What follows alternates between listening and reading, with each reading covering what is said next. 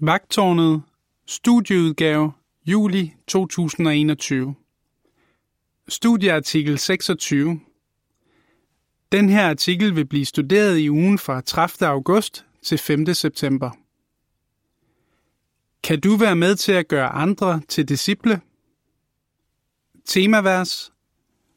Gud giver jer både ønsket om og kraften til at gøre det, der glæder ham. Filipperne 2.13 Sang nummer 64. Vi tager del i høsten med glæde. Formål. Jehova har ikke kun givet os det privilegium at forkynde. Han har også givet os det privilegium at lære andre at holde alt, hvad Jesus befalede. Hvad motiverer os til at undervise andre? Hvilke udfordringer kan vi møde i arbejdet med at forkynde og undervise? Og hvordan kan vi klare udfordringerne? Det vil artiklen her svare på. Paragraf 1. Hvad har Jehova gjort for dig? Hvordan blev du et af Jehovas vidner? Først hørte du den gode nyhed, måske gennem dine forældre, en kollega, en skolekammerat eller en forkynder, der besøgte dig fra hus til hus. Derefter var der en, der brugte en masse tid på at studere Bibelen med dig. Bibelstudiet fik dig efterhånden til at elske Jehova, og du lærte, at han også elsker dig. Jehova har draget dig til sandheden, og nu hvor du er en disciple af Jesus Kristus, har du håb om at komme til at leve evigt. Du er helt sikkert taknemmelig for, at Jehova motiverede nogen til at undervise dig i sandheden, og for at han har taget imod dig som en af sine tjenere. Paragraf 2. Hvad vil artiklen komme ind på? Efter at vi har lært sandheden at kende, har vi det privilegium at hjælpe andre til at komme ind på den vej, der fører til evigt liv. Måske har vi det fint med at forkynde fra hus til hus, men synes, at det er svært at tilbyde og lede bibelstudier. Er det sådan, du har det? Så vil det, vi kommer ind på i artiklen her, sikkert hjælpe dig. Vi vil se nærmere på, hvad det er, der motiverer os til at forkynde og undervise. Vi vil også drøfte nogle ting, der måske holder os tilbage fra at lede bibelstudier, og hvordan vi kan takle de udfordringer. Men først vil vi se på, hvorfor vi ikke kun skal være forkyndere, men også lærere. Jesus sagde, at vi skal forkynde og undervise. Paragraf 3. Hvorfor forkynder vi? Da Jesus var her på jorden, gav han alle, der ønskede at følge ham, en todelt opgave. Den første del af opgaven gik ud på at forkynde den gode nyhed om riget, og Jesus viste disciplene, hvordan de skulle gribe det an. Blandt andet forberedte han dem på, at de både kunne få en positiv og en negativ reaktion, når de forkyndte. Han fortalte også, hvor stort et omfang forkyndelsesarbejdet ville få, for han sagde, at hans disciple ville forkynde for alle nationer. Matthæus 24:14. Uanset hvordan folk ville reagere, skulle disciplene fortælle andre om Guds rige og det, som riget vil udrette. Paragraf 4. Hvad viser Matthæus 28, 18-20, at vi må gøre, udover at forkynde om Guds rige? Hvad var den anden del af den opgave, Jesus gav sine disciple? De skulle lære mennesker, der kunne blive nye disciple, at holde alt det, han havde befalet.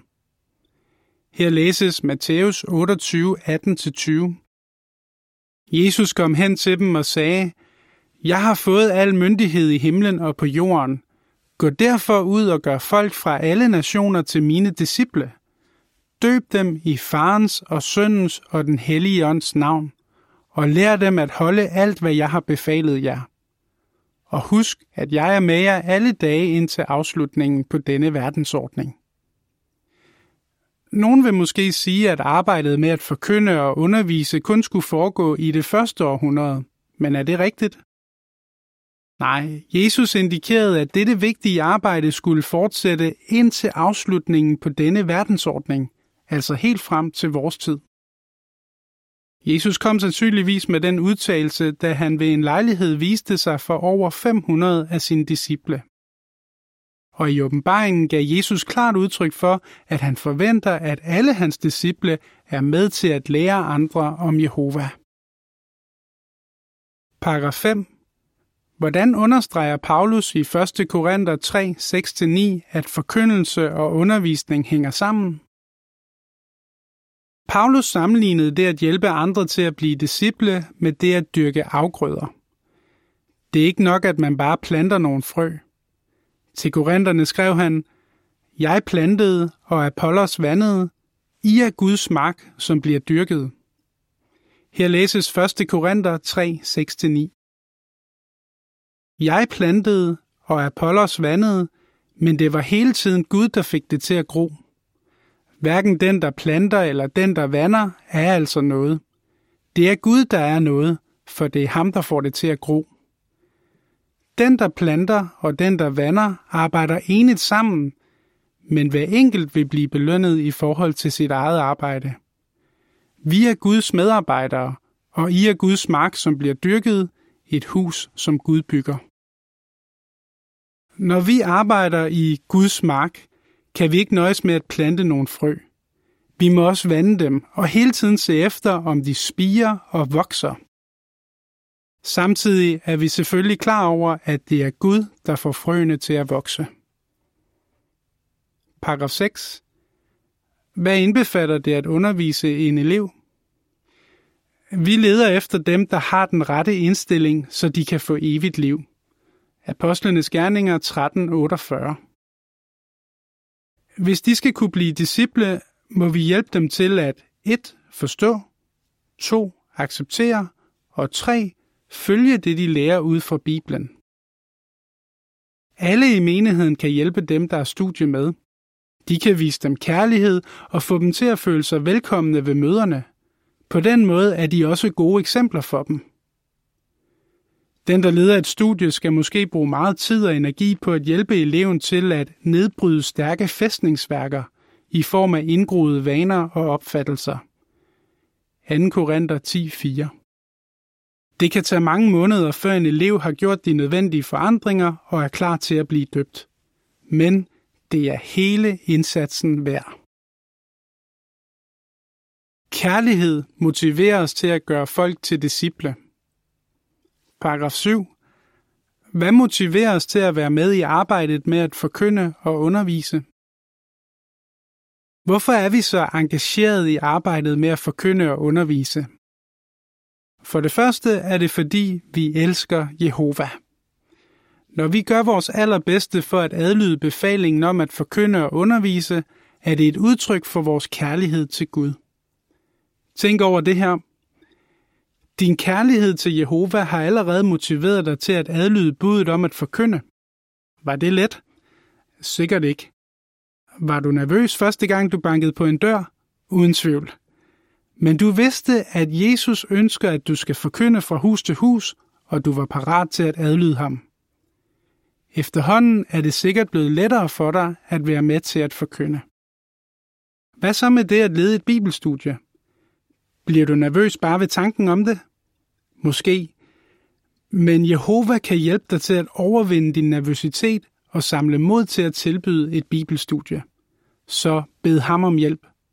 Han kan give dig et endnu stærkere ønske om at være med til at gøre folk til disciple.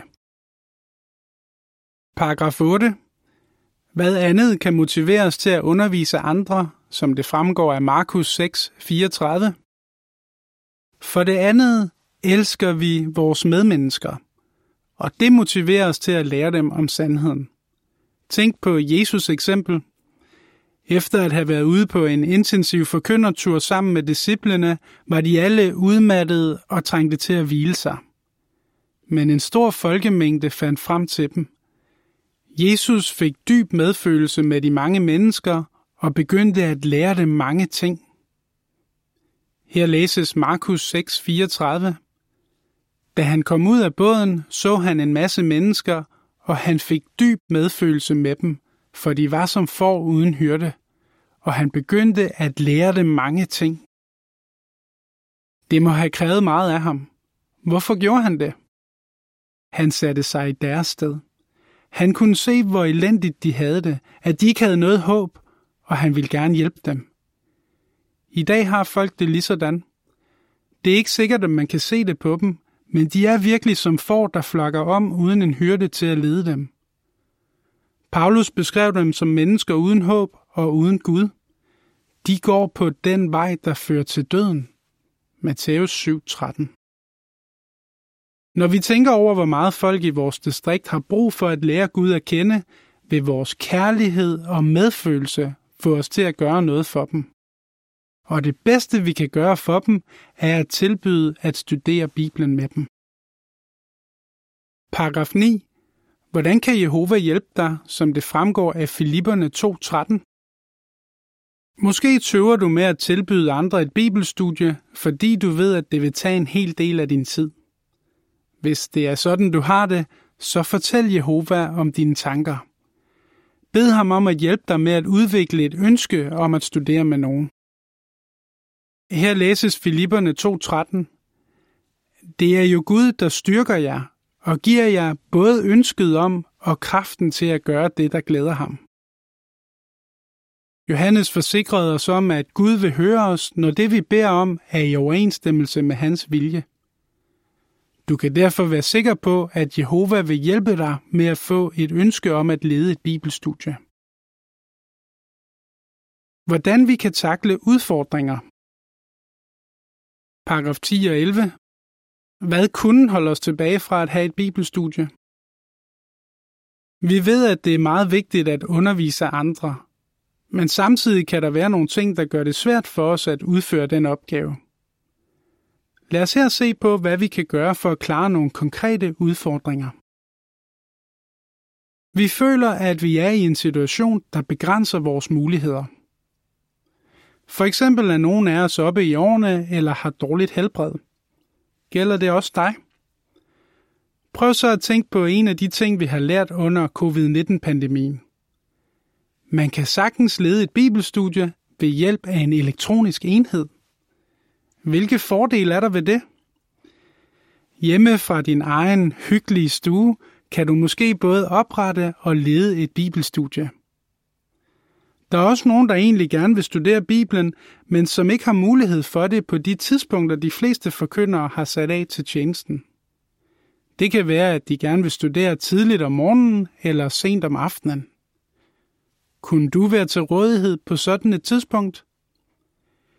Jesus underviste Nikodemus om natten, fordi det var det tidspunkt, Nikodemus foretrak. Paragraf 12. Hvad kan give os tillid til, at vi godt kan lede et bibelstudie? Vi føler ikke, at vi kan lede et bibelstudie. Vi synes måske, at vi har brug for mere viden eller mere erfaring i at undervise, før vi kan studere med nogen.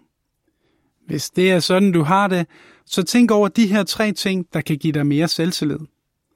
For det første, Jehova gør dig kvalificeret til at undervise andre. For det andet, Jesus, der har al myndighed i himlen og på jorden, har bemyndiget dig til at undervise. Matthæus 28, 18. Og for det tredje, andre vil hjælpe dig. Jesus fik hjælp af sin far, og du kan være sikker på, at Jehova også vil hjælpe dig. Desuden kan du bede din gruppetilsynsmand, en dygtig pioner eller en anden erfaren forkynder om at hjælpe dig med at oprette og lede et bibelstudie. Måske kunne du blive mere tryg ved bibelstudiearbejdet ved at være med på et studie, som sådan en forkynder leder. Paragraf 13. Hvorfor må vi være klar til at bruge nye metoder? Vi synes, det er svært at vende os til nye metoder og nye værktøjer.